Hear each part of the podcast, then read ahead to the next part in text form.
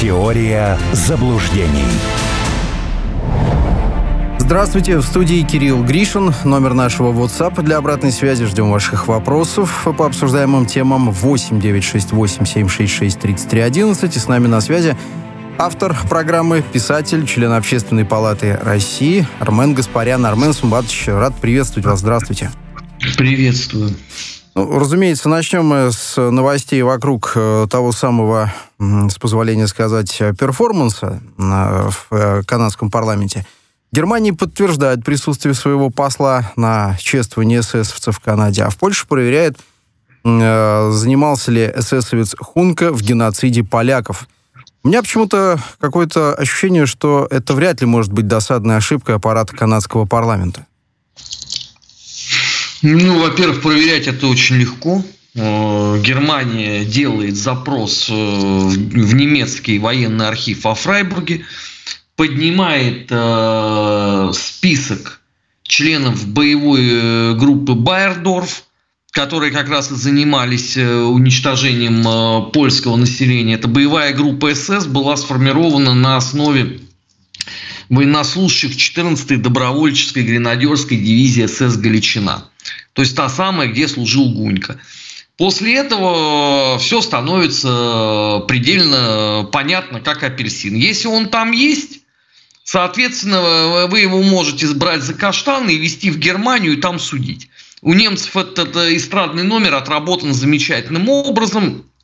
И даже если вам 98 лет из вас сыпется песок, и на вашем э, фоне Байден выглядит э, молодым козликом, вы все равно будете осуждены. Здесь э, разговор очень простой. Если его там нету, ну тогда это надо поднимать все многочисленные документы по дивизии СС Галичина, но вряд ли немцы будут этим заниматься. Давайте объективно. Им это вообще все не очень интересно. А, поляки могут попробовать, но не убежден в результативности этого действия. Канада не будет добровольно экстрадировать. Я напоминаю, мы, у нас же есть печальный опыт. Армин Сумбатш лично занимался экстрадицией Катрюка в 2013 году и получил отлуп. Э, наш МИД, э, наши органы государственной безопасности занимались э, попытками добиться экстрадиции Оберлендера, тоже с тем же самым успехом. Оба этих подонка сдохли у себя дома. Единственное, что нас тут может утешить, что они уже умирали неуважаемыми гражданами Канады.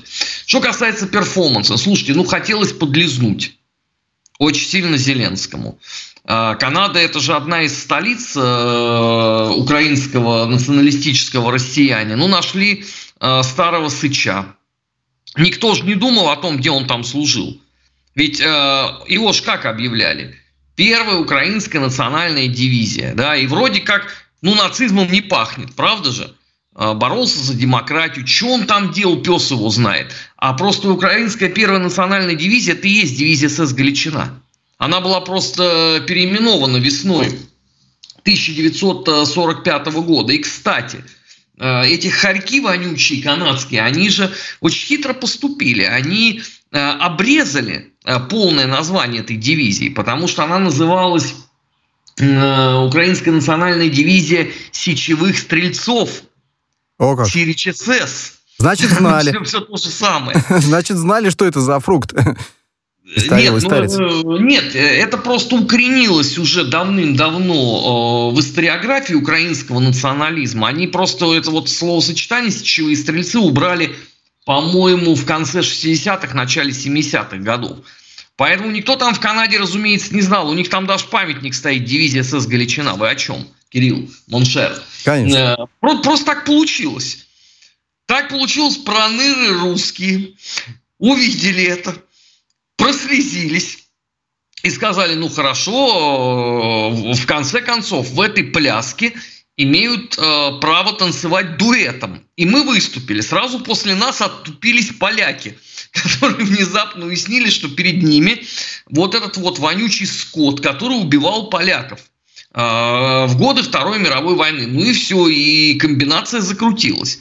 Если, я уверяю вас, если бы они бы знали бы о том, какая будет реакция, они бы нашли какого-нибудь вонючего хорька из какой-нибудь там очередной просвиты, э, который родился уже в Канаде, но с молоком матери впитал ненависть э, к москалям, и вот они бы его бы крутили.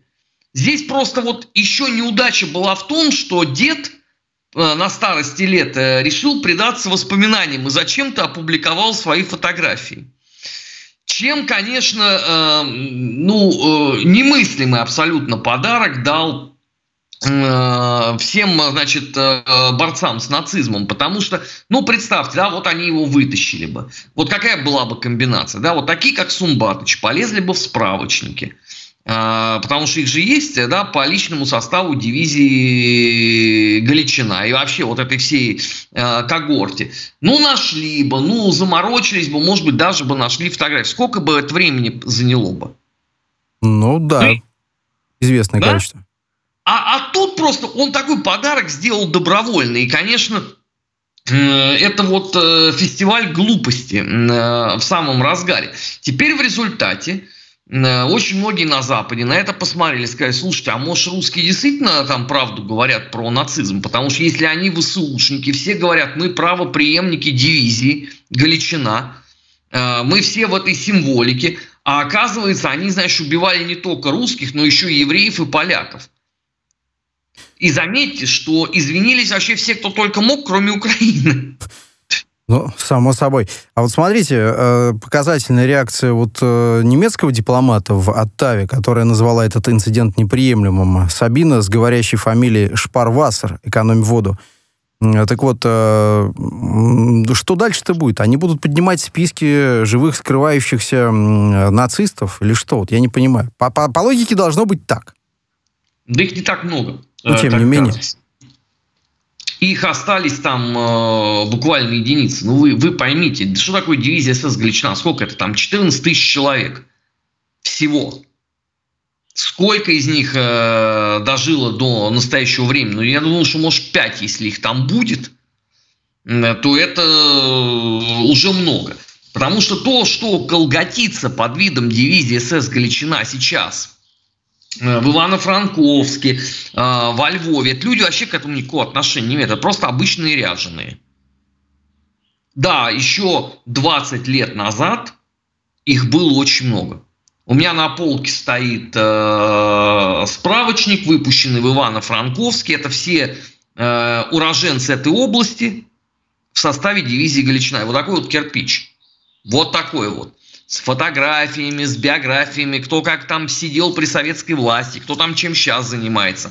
Это, это серьезная очень они работу провели. Поэтому не, я не думаю, что э, этих опарышей э, до сих пор э, на земле э, в энном количестве. Ну вот э, э Гунька, конечно, попал.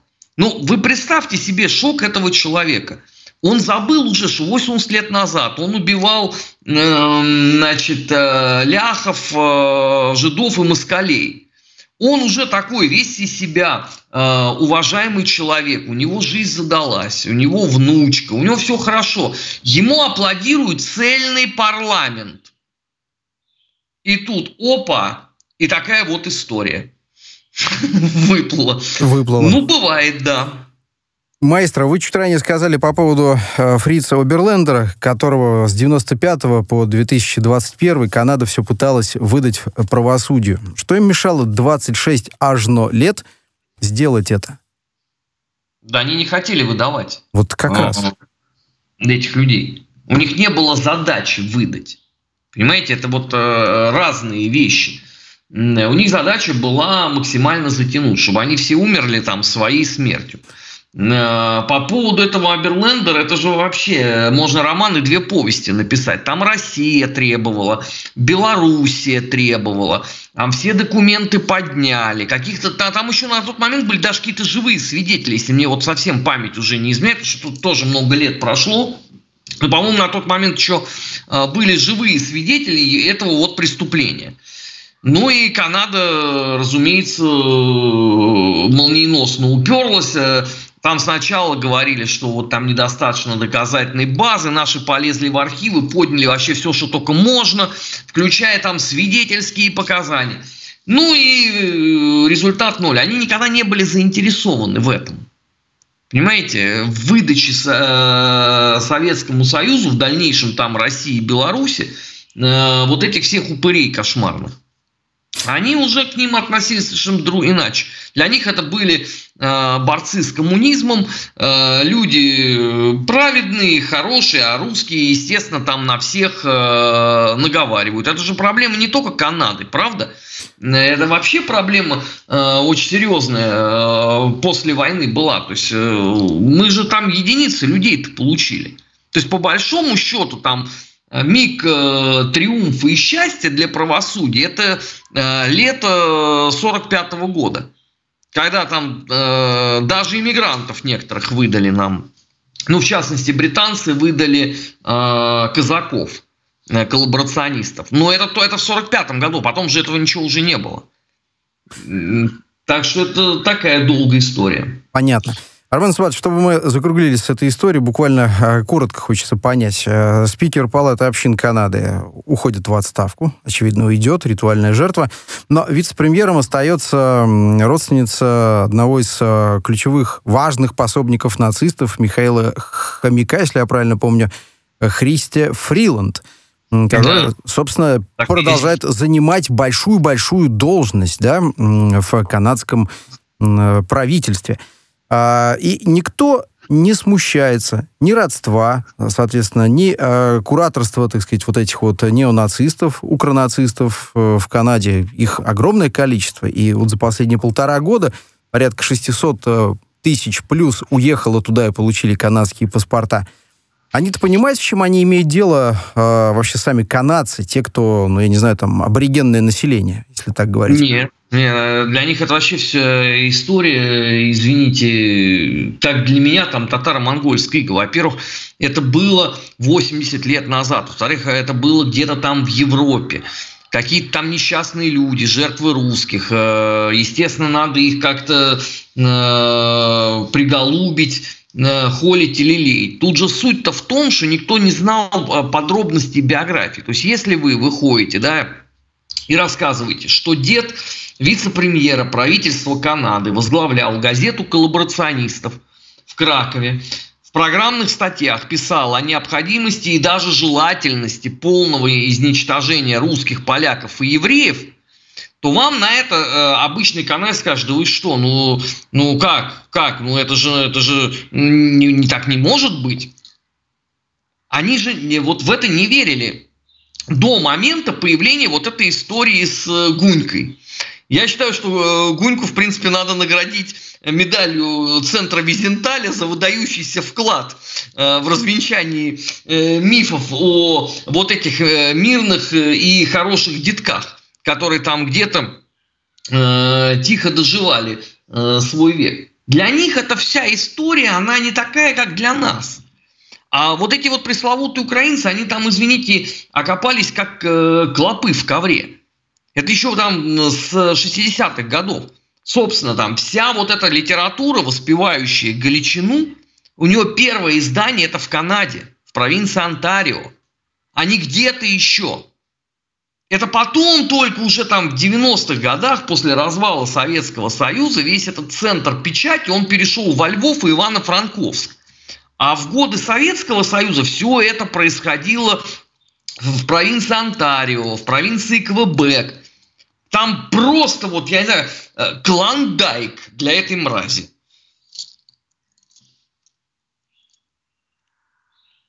писателя, члена Общественной палаты Российской Федерации Армена Гаспаряна, 8968 766 3311, номер нашего WhatsApp для обратной связи.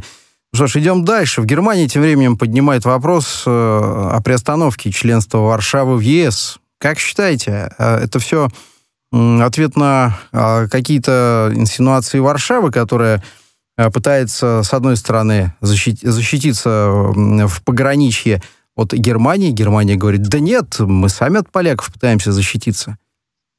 Я не думаю, что сейчас э, встанет вопрос о выходе кого-то или выводе кого-то из э, Европейского Союза. Тем более надо понимать, что Польша... Да. Да, тем более надо понимать, что Польша это прямой сателлит Соединенных Штатов, и без согласия Вашингтона никуда там никакая Польша не денется. Только если она сама скажет, все, мы не хотим больше существовать с немцами, французами, испанцами, итальянцами в одной кастрюле, мы уходим. Вот тогда да. А во всех прочих случаях у меня большие сомнения, что этот эстрадный номер э, будет каким-то образом э, реализован. А вот то, что внутри действительно Европейского Союза сейчас начнется брожение, и а, в том числе по вопросам миграции, это совершенно точно, потому что а, больше 10 лет уже с этого пресловутого какие 10, там даже 12, можно сказать, с вот этого кризиса мультикультурализма. Потому что это вот кризисом обозвали, если мне не изменяет память, за давностью лет, по-моему, в 2011 году за это время принципиально лучше не стало. То есть у вас помимо э, беженцев из да, что-то у нас со связью. Продолжаем восстанавливать связь э, с Арменом Гаспаряном, писателем, членом Общественной палаты России. Я напомню, мы э, начали обсуждать э, историю о том, что в Германии поднимает вопрос о визовом скандале в Польше, в рамках которого власти Варшавы за взятку выдали иностранцам несколько сотен тысяч рабочих виз. Член Европарламента от Германии Гуннер Бек обратился к Еврокомиссии с просьбой рассмотреть возможность расследования в отношении Польши в рамках одной из статей договора о Евросоюзе, которая, собственно, подразумевает процедуру исключения государства-члена из ЕС. Связь восстановлена. Армен Субатович, давайте продолжим. Ну так вот, э, на чем же мы остановились-то? По поводу кризиса мультикультурализма. Очевидно, что это серьезная проблема. Очевидно, что это миллионы людей, и, соответственно, это миллиарды э, минус из бюджета. И одно дело, когда у вас вегетарианское красивое время, все солидно и вкусно, и совсем другое, когда у вас кризис лютый. И с этим кризисом вы ничего сделать не можете, потому что э, основа вашего вселенского благополучия была дешевая русская энергетика, а теперь ее нету. А вам что-то делать с этим придется. Поэтому, соответственно, э, надо где-то в чем-то поджаться. А куда вы денете эти миграционные потоки? Ведь э, в чем же здесь э, дополнительная пикантность сюжета? Например, в Польше мигрантов нету. Правда же? Да. Поляки с самого начала сказали о том, что они мононациональное государство, и им эти директивы Брюсселя как рыбки зонтик. Вот что хотите делать, и мы не пустим. А, ну, Германия тогда руками Меркель э, начала значит, за себя и за того парня э, завозить мигрантов, но все было хорошо, пока было сытно. А сейчас время не сытное. Сейчас у вас еще и крах производства. Volkswagen э, два предприятия сворачивает. А несложно догадаться, да, что эти люди оказываются без работы. А куда вы их денете? И если вы им еще будете говорить, знаете чего, вы, вы конечно, сейчас пострадали э, туда-сюда, ОМОН и все, но нам еще надо 2,5 миллиона украинцев прокормить. Вы понимаете, что они вам кое-что оторвут угу. зубами? за это. Но по другим данным говорят, и 4, и даже 5 миллионов украинцев э, прибыли. Ну, всего их 9. Uh-huh. Это официальная статистика, 9 в Европе. Но я так подозреваю, что значительная их часть все-таки находится э, Франция и Германия. Ну, вряд ли они сидят все, извините, э, в занюханных с этой точки зрения э, Румыниях и Болгариях, правда? Ну, разумеется. Конечно, они же будут хотеть жить там, где с их точки зрения полноценная настоящая Европа. Вот туда они и ломанутся. А то, что это нагрузка на бюджет, э, фатальная в данный момент, это же их не парит. Посмотрите, да, Германия говорит, мы срежем в два раза значит, деньги, которые выделяются на пособие по безработице. Вы посмотрите сразу, какая истерика на хуторе. Ведь это действительно же это очень комфортно. Да, ты сиди, изображай из себя жертву невиданной тирании, э, работать не моги, а социализироваться тебе не надо. Больше того, в каждом магазине ты будешь требовать «дайте мне, потому что я жертва». Ну, слушайте, я бы тоже хотел бы так, наверное, недельку-другую где-нибудь погужеваться, э, пар э, выпустить. А они так вот находятся уже полтора года. И когда им говорят, слушайте, а может вы пойдете это самое, э, свою гидность защищать? Они, у них же тут же истерика. Какого черта? Вы ущемляете нас в правах. мы приехали сюда. Ну, отлично. А немцы должны, значит, соответственно, за это, за все расплачиваться. Я бы тоже на их месте возмущался бы. Другой вопрос, что сейчас, наверное, Европейская комиссия будет что-то такое придумывать, чтобы это не выглядело, ну, совсем уже такой э, кромешной депортацией, чтобы как-то все сохранили лицо. Вопрос-то в другом, что в случае с хутором это все не поможет. Потому что на хутор, где сядешь, там и слезешь. Это еще э, германское правительство вздрогнет от того, что они там устроят э, по этому поводу. Но то, что с миграцией им надо что-то делать, э, это ни малейшего сомнения нет. Ни у кого. Это действительно серьезная очень проблема для Европы. Она была серьезной 12 лет назад. А за это время э, все это только помножилось. Действительно, все это только помножилось. Э, в МИД России заявили, что Запад убеждает Армению выйти из э, ОДКБ и подписать мирный договор с Азербайджаном, причем без учета интересов армян в Карабахе, заявили в российском МИДе. Как вы считаете, какие аргументы, нажимы звучат в адрес армянского руководства и чем все это в итоге может эм, обернуться? Да разменяют э, Армению за понюшку табака, и на это все закончится. Но ну, с таким, извините, премьер-министром э, грешно э, ожидать вообще какого-то другого результата. У него же главная задача – это от России избавиться.